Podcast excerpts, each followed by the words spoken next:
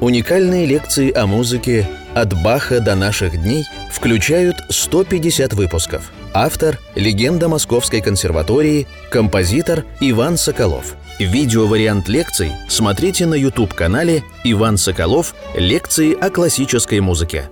Здравствуйте, дорогие друзья! Мы начинаем 46-ю лекцию нашего цикла «Композитор Иван Соколов о музыке». Мы занимались в прошлых лекциях Шубертом. Я очень люблю Шуберта, поэтому э, музыке Шуберта уделено больше места, например, чем музыке Бетховена, хотя многие, может быть, даже удивятся, но это именно потому, что здесь э, субъективный выбор. Я очень люблю Бетховена, но именно вот в моей композиторской и исполнительской судьбе большую роль сыграл Шуберт, чем Бетховен. Хотя, может быть, это внешне чисто, потому что в юности мы все э, обязаны полюбить Бетховена, обязаны пройти через Бетховена, обязаны вникнуть в него. Вспоминается история, как Генрих Густавович Нейгаус взял класс студентов, только что взял класс студентов в Московской консерватории. И одна из студенток вспоминает, как 1 сентября они ждали – Нейгауза э, в классе, чтобы составить расписание, а он стоял еще, так сказать, почти незнакомый или незнакомый большинству из них, стоял за дверью класса и разговаривал с кем-то. И э, вот он, разгоряченный, врывается в класс и, как бы договаривая Э, досказывая свою мысль тому собеседнику, который уже ушел, громко говорит, а кто не любит Бетховена, тот вон из моего класса. И все так испугались немножко. Потому что действительно Бетховен и для Нейгауза, и для, в общем, для любого музыканта это так же, как и Бах. Это самое главное, это хлеб насущный. Вот. А Шуберт как бы нет, но именно вот как бы. Потому что Шуберт это хлеб насущный для э, романтического понимания мира.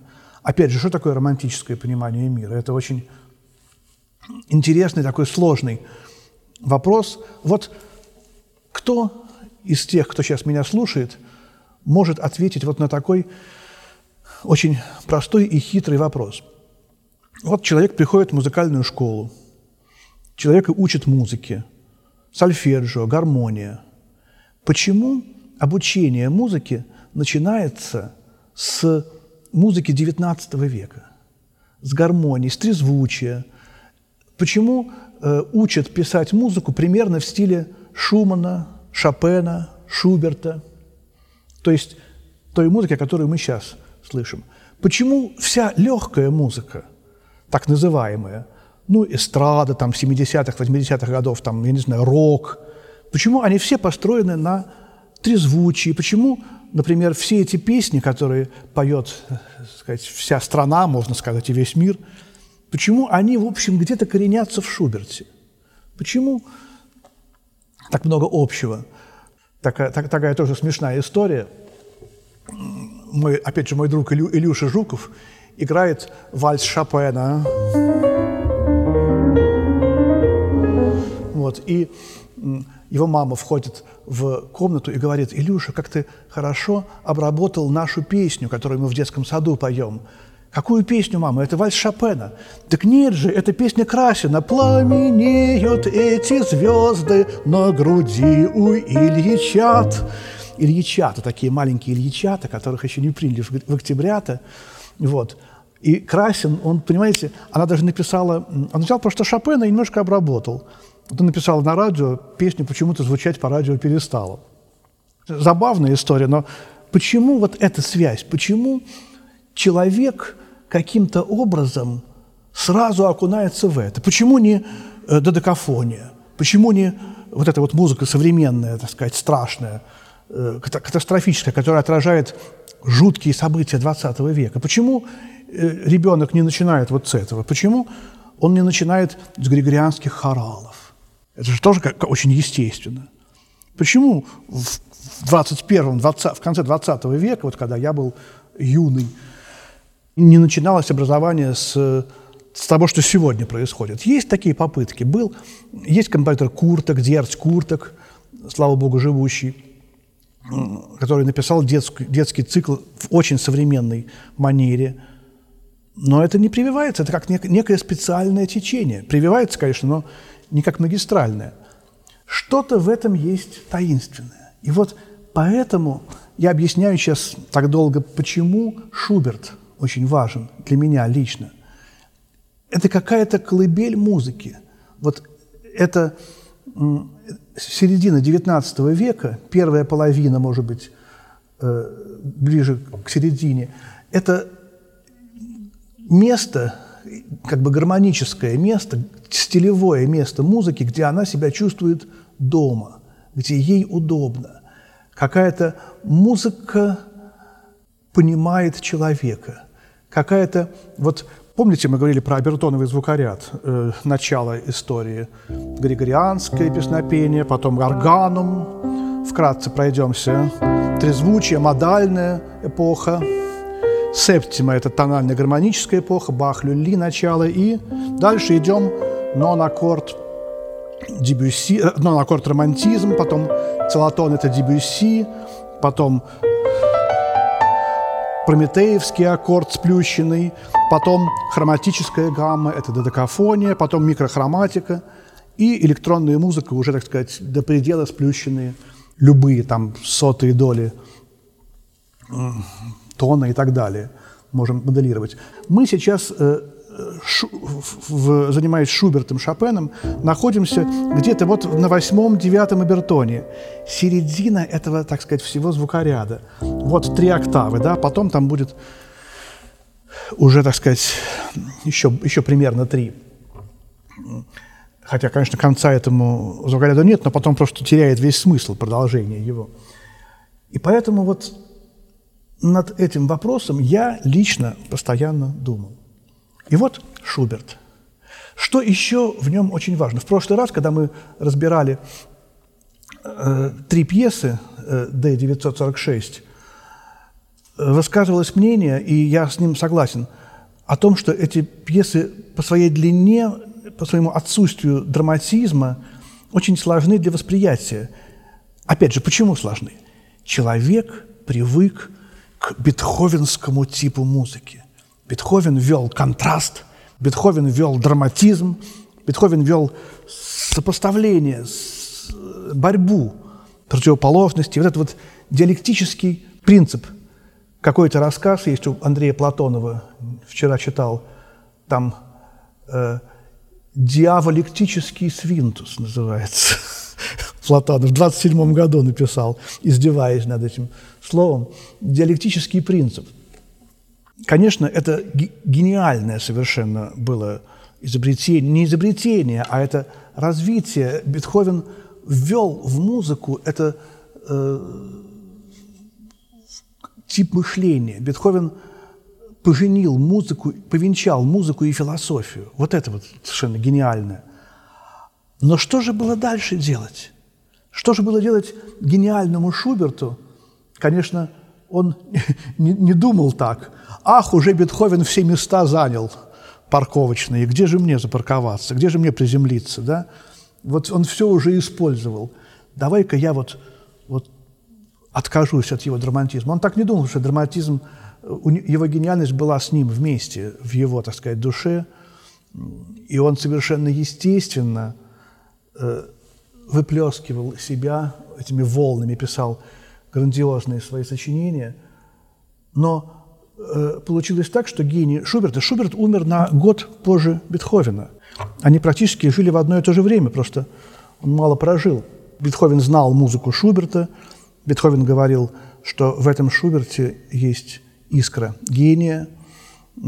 Шуберт был очень робкий, и когда он увидел Бетховена, который, у которого был ореол гения, он ходил по Вене, все его уважали, он был, как, как известно, глухой, и Шуберт стоял в нотном магазине э, и побоялся его побеспокоить. Ви, посмотрел на него, видел его, но был робок, не захотел подойти к нему и представиться. Это тоже очень важно, это тоже о многом говорит и о личности Шуберта, о его музыке. Вот это вот отсутствие драматизма. И вот это качество, конечно, новое, и даже музыканты не поняли его. В XIX веке сонаты Шуберта, у него 21 соната, было даже неизвестно, сколько их. Потому что, когда Шуберт умер, он считался песенником, его сочинения иногда, чтобы, так сказать, какие-то деньги получить, издавались. Но как? Из какой-то глыбы вытаскивалась какая-то пьеса, и, или там две пьесы «Анданты» и «Финал», и относилась в издательство.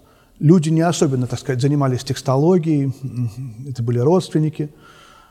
А оказалось, что это третья, четвертая часть сонаты. Вот. А первая и вторая лежали. Потом, значит, э, издавалась отдельно аллегро и отдельно скерца. И все это, так сказать, копилось, беспорядок накапливался, и только в конце XX века, по-моему, даже вот когда 200 лет было, в 1997 году, выяснилось, было издано полное собрание всех сонат со всеми недоделанными фрагментами Шуберта, гениальными. Он писал экспозицию, разработку, а репризу ему скучно было писать, потому что надо было просто переписывать и эти репризы там иногда просто дописанные редакторами. Вот, переписывать одно и то же. Вот. И э, выяснилось, что у него 21 соната. Это очень много, потому что э, вспомним, что у Скарлатти 555, у Гайдна 52, ну, плюс-минус. Там неизвестно, чье авторство. И постепенно все меньше и меньше. У Бетховена 32, у Шуберта 21, то есть уменьшается количество, потому что в каждое сочинение вкладывается все большее и большее содержание. Так получается. Уже там Шуман, Прокофьев, Брамс, у них уже, так сказать, менее десяти сонат. Вот этот отказ от драматизма понял первым Шуман.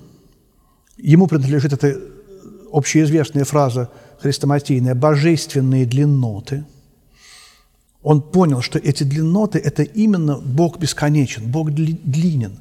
И человек не должен никуда спешить. Вот это вот э, спешка, это сжатие времени. У Бетховена есть вещи там, из поздних богателей, которые идут несколько секунд, 15, 20 секунд, 10 секунд. Мимажорная богатель. Вот этого у Шуберта нет. Именно в этом его божественность, и это какая-то ну, можно сказать, побочная линия, но это мы уже музыковеды, так сказать, оби, оби, объясняем все потом. Как, я сказал, мы музыковеды, хотя я не являюсь музыковедом. Тоже смешная история, как Сафроницкий сидит, великий русский пианист Владимир Владимирович Сафроницкий, сидит на кухне и э, пьет чай со своим другом, не музыкантом. Друг спрашивает – Владимир Владимирович, объясните мне, пожалуйста, я не музыкант, зачем существуют музыковеды? Ну вот я понимаю, настройщик рояля, администратор концертного зала, композитор, дирижер. А вот музыковед, вот зачем это нужно?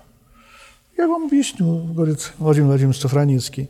Вот смотрите, вы пьете чай. Да. Вот вы намазываете на хлеб масло. Да. А потом еще сверху варенье накладываете. Да, что? А вот сейчас придет Иван Иванович Солертинский, великий наш музыковед, и все это вам объяснит. Вот, понимаете, объяснять-то нечего. Вот это, это, конечно, ирония, конечно, тут получается, что зачем тогда все эти лекции нужны, да? зачем книги. Но все равно что-то в этом есть. Есть какая-то непознанная гениальность, которая важнее всего – вот Шуман, он, он не был музыкантом, но он писал прекрасные критические статьи. Его э, мысли, практика невероятно для нас важны. То, что он написал, важно именно потому, что это написал человек, который сам создавал мир. Как говорит, Владимир, э, как говорит Валерий Афанасьев, писал историю человеческого мозга. Такое изысканное, очень хорошее выражение. Шуман. Он изменил историю музыки. Вот. И он первым понял эти божественные ноты. Потом наслаждался Лист Шубертом. Сколько он переработал песен. Э, Потом появился Брукнер. Брукнер э, с этими громадными, более чем час длящимися симфониями, он превзошел девятую симфонию Бетховена э, по длине, но и по концепции тоже. Как бы все одно и то же, как бы ничего не происходит, как бы нет драматизма.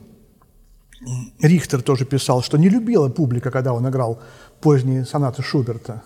Но когда же он начнет там технику свою показывать? Вот. А он не показывал технику. И вот что, происходит? Наступает 20 век, и в 20 веке наступает эра Шуберта. При, приезжает Шнабель в Россию, и люди понимают, что это гениально. Пришел век, прошло сто лет, примерно как и с Бахом. От написания «Страстей по Матфею» до первого, ну не первого исполнения, до сенсационного исполнения Мендельсона э, прошло около ста лет. И вот почему загадка? Давайте обратимся теперь вот к этой последней, 21-й сонате Шуберта, D-960. D – это полное собрание всех сонат, э, всех сочинений Шуберта, как вы видите, их почти тысяча. Вот, а если добавить какие-то утерянные, которые, безусловно, есть, то, возможно, и более тысячи. Те пьесы, три, которые мы в прошлый раз э, изучали, они написаны в мае 28 года. И, естественно, я считаю, я убежден, что они явились подготовкой для этих трех сонат. Каждая из этих трех последних сонат, 19, 20, 21, идут около 40 минут, то есть это огромные полотна. И, конечно, Шуберт берет за образец самую длинную, 29-ю сонату Бетховена, но именно он создает нечто абсолютно диаметрально противоположное. У Бетховена обилие полифонии, обилие технических трудностей. Здесь техника, и вроде бы все легко, и вроде бы сплошная длинная песня, цепочка песен. Одна песня сменяет другую, и мы э, теряемся. Вот я сказал цепочка песен.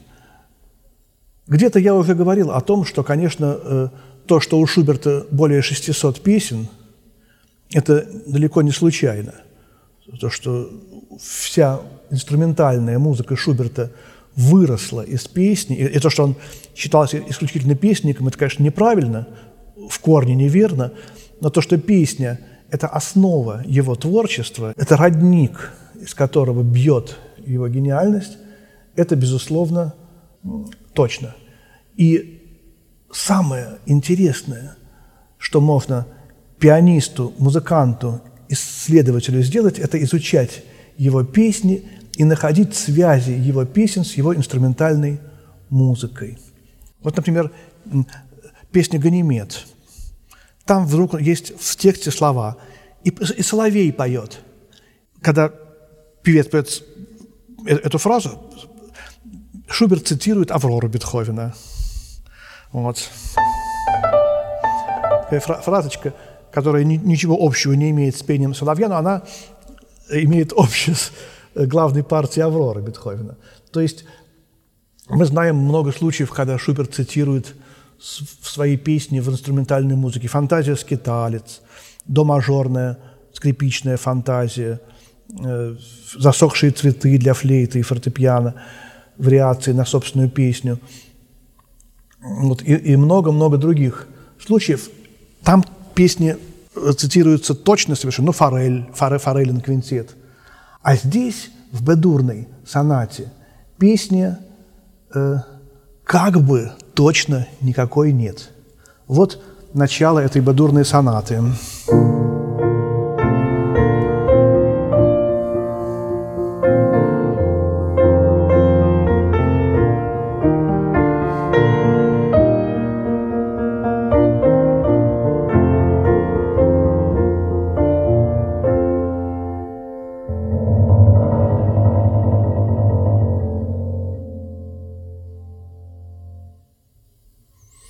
Пауза с ферматой.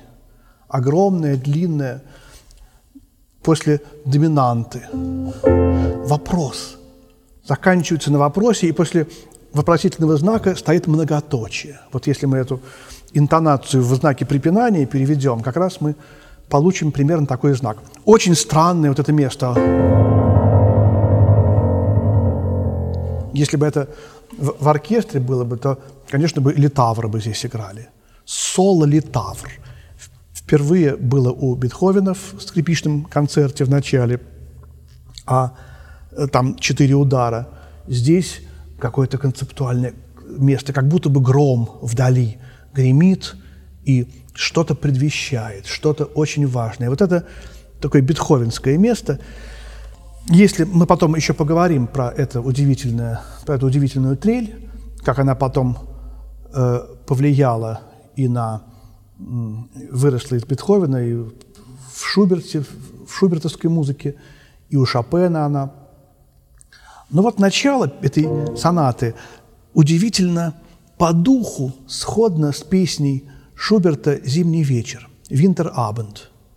Песня эта написана им, Шубертом, в январе 20, последнего, 28 года, то есть в последний январь, в последний январский зимний вечер, потому что он умер в ноябре 28 года, и она тоже в сиболь-мажоре, она тоже очень длинная, и там, ну, как бы в кавычках ничего не происходит. Такие песни не пишут, поэтому она не была опубликована при жизни Шуберта. Она длинная, она вся в среднем регистре, певцу там делать нечего или певице – Э, как бы высоких нот длинных нет, покрасоваться нельзя. А текст сидит бедный крестьянин в январе и смотрит в окно на деревенский зимний унылый пейзаж. И постепенно смеркается, народ расходится по домам, наступает тишина, светит луна. Вот такая как бы вот отрицание обычного, обычной темы искусства. И он вспоминает о том, что в мае у него была подруга, они сидели под деревьями, но этого прекрасного пейзажа нет. Ему, ему, этот мажор, ему и так хорошо. И он в конце засыпает. Одна и та же фраза повторяется много раз. Те, кто интересуется этой сонатой бадурной, э, очень советую найти и послушать эту песню. Потому что это буквально прямая связь. Хотя мелодий той же самой нет. Это как будто какой-то хорал.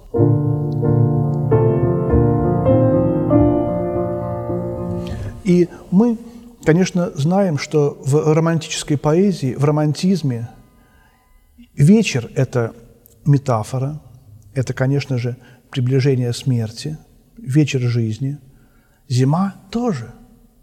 Зима – это тоже как бы смерть.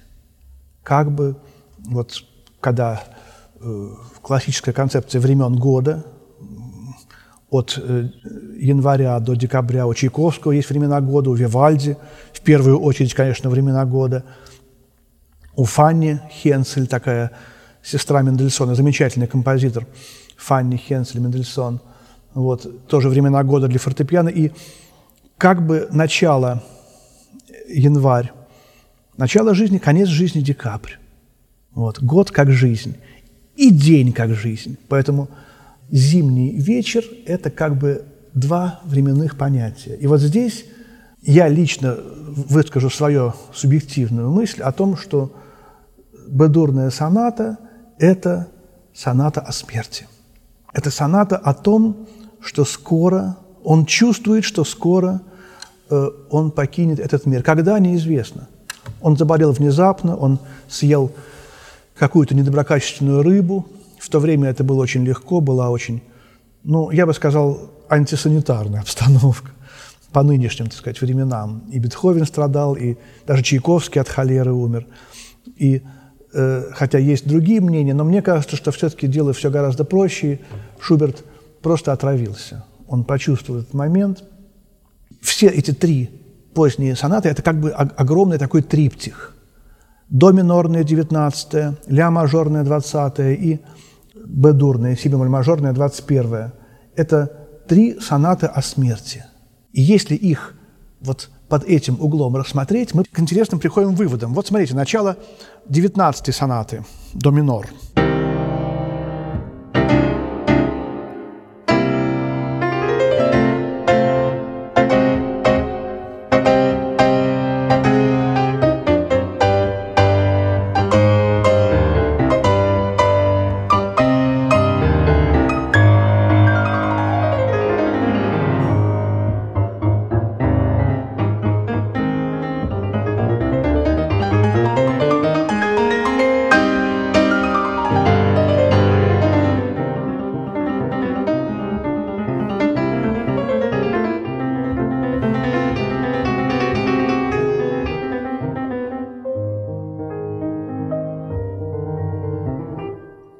начинается опять такая вот, после драматического начала, тихая, божественная шубертовская связующая, которая придет к, к побочной партии, очень похожей на эту, эту бедурную.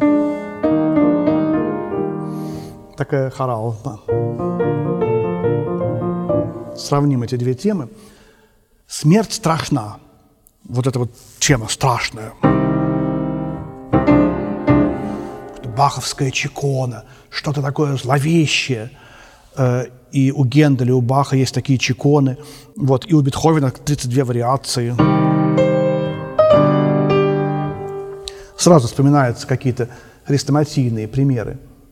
Вторая ля-мажорная соната.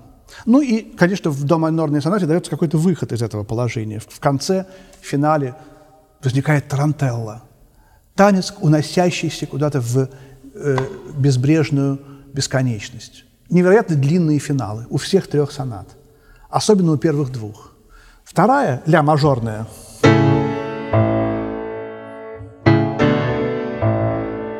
она уже, уже мажор. Человек привыкает к мысли о смерти. Она уже не так страшна. Гениальная совершенно вторая часть, где, собственно, происходит крушение, буря, и выход в этой второй сонате в светлом, бесконечном, так сказать, песенном финале, который говорит «жизнь прекрасна, потому что она есть песня». И вот третий образ, потому что самый первый образ сонаты – это всегда как бы ее эмблема, всегда эпиграф. Вот то, что я сыграл в бедурной сонате. Мы, мы видим, как душа автора Шуберта привыкла к этой мысли. Это молитва. В первой сонате был страх, во второй было то, что по-немецки называется «эрфурcht», какое-то, знаете, такое боязливое почтение, я не знаю, как это перевести, «эрфурcht». А здесь молитвенное приятие. Боротынский «нет, смерть дщерью тьмы не назову я». Это не, не, не, не дочь тьмы, смерть. Боротынский, современник Шуберта, пишет гениальное стихотворение о смерти, очень похожее на содержание этой сонаты. И вот как в каждой из этих трех сонат мысль о смерти развивается, как композитор с ней общается с этой мыслью, делает это исследование этого вопроса, делает музыку Шуберта не менее философской, чем музыка Бетховена. Вот что интересно. И получается, что Шуберт является невероятным новатором именно в том, что он отказывается от каких-то самых новаторских приемов, изобретенных Бетховеном. Конечно, у Бетховена есть все. Как у... Вот если мы посмотрим «Адажио», третью часть «Хаммер-клавира», 29 сонаты, вот именно в Адажио мы и найдем соприкосновение с бедурной сонатой. Хаммер-клавир, бедур, си мажор. Кстати, еще потом был один человек, великий, гениальный Прокофьев, который написал восьмую сонату, и тоже бедур, и тоже с намеком на хаммер-клавир и на эту сонату. Три великих бедурных сонаты. Вот теперь давайте э, дальше вот эту молитвенную тему, как будто бы это э, пение э, молящихся в русском православном храме, э, но с какими-то инструментальными добавлениями. Вот это подрагивает, это в среднем голосе, это фа. Не просто а что-то здесь есть такое, какие-то хвалить его в кимвалах э, доброгласных, какие-то кимвалы здесь присутствуют. Вот. И вот этот вопрос.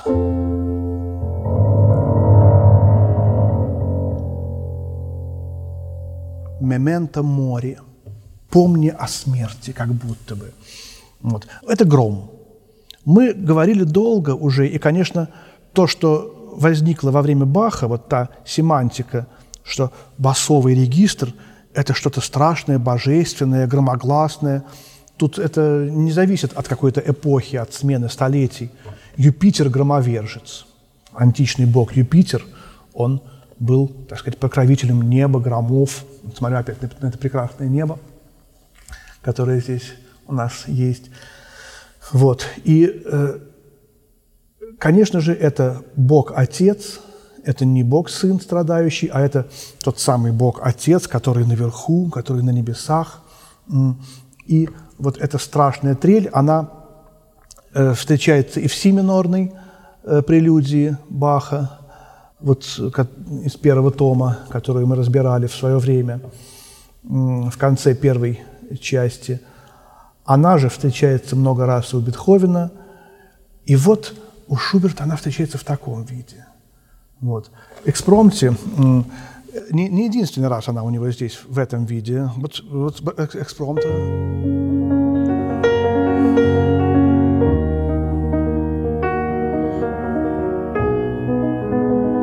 Там тоже есть в басу такие же трели.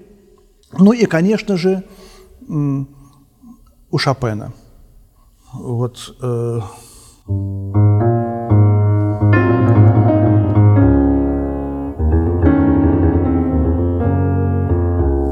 похоронном марше всегда вспоминаю, как было трудно моим э, друзьям. Мы, я служил в духовом оркестре в армии, и на военном параде 7 ноября, или, или когда кто-то умирал, я служил в 82-м, 83-м, 4 годах – в то время много очень умирало, умирало наших высоких правителей, и мои друзья часто приходили на Красную площадь играть. Была зима, и, в общем, вот эти трели надо было как-то играть пальцами, быстро нажимать на клапаны, очень было трудно. Трели, они были очень такие, всегда какие-то корявые, очень вялые. Вот нужно было налить спирту в валторну или, или в трубу, и спиртом нужно было налить грамм, наверное, 5-7. Но когда я увидел акт по списанию спирта, я увидел там цифру в 150 литров. Вот, в общем, было непонятно. Неужели так много спирта нужно? Наверное, нужно было подогревать не только Волторна, но и душу. Вот эти трели страшные, они у Шопена, например, в этюде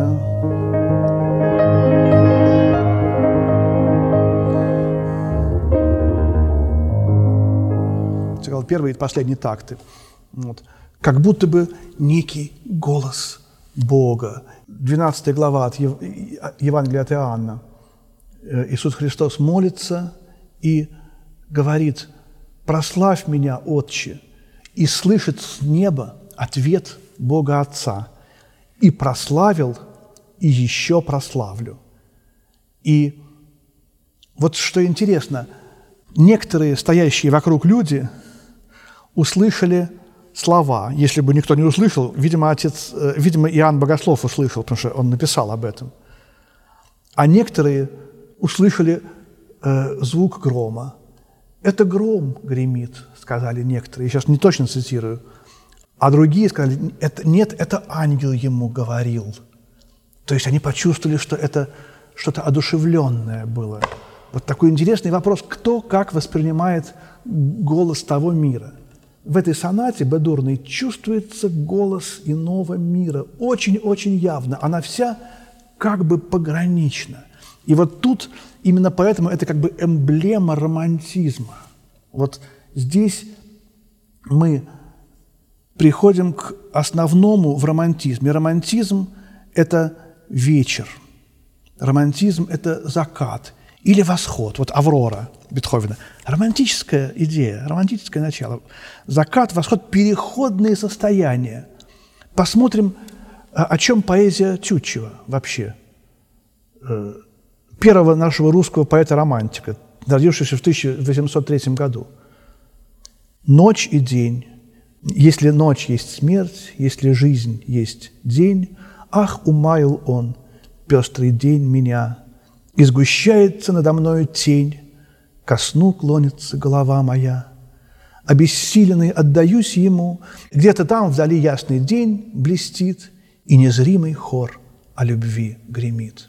Очень люблю это стихотворение, хотя это перевод Гейна, Хайна, Хайнрих Хайна, Генрих Гейна – вот, и э, на, эту, на эти стихи написал прекрасный роман с мой преподаватель по композиции в детстве Георгий Петрович Дмитриев. Это сочета... сравнение э, смерти и ночи, оно здесь у Шуберта невероятно важно. И вообще в романтизме. Мы постоянно чувствуем здесь э, дыхание иного мира. Шубертовские паузы – я уже говорил про то, как Бруно Вальтер сказал, что самое трудное для вас в дирижерской карьере было, спросили Бруно Вальтера, продирижировать паузу из симфонии Брукнера. Но также точно можно сказать уже, так сказать, за Бруно Вальтером, самое трудное для пианиста – это сыграть паузу в сонате Шуберта. Ребят, вы что? сидишь молча. Вот как ты, как ты эту паузу сыграл, вот такой ты и музыкант. Вот это самое интересное, удивительное.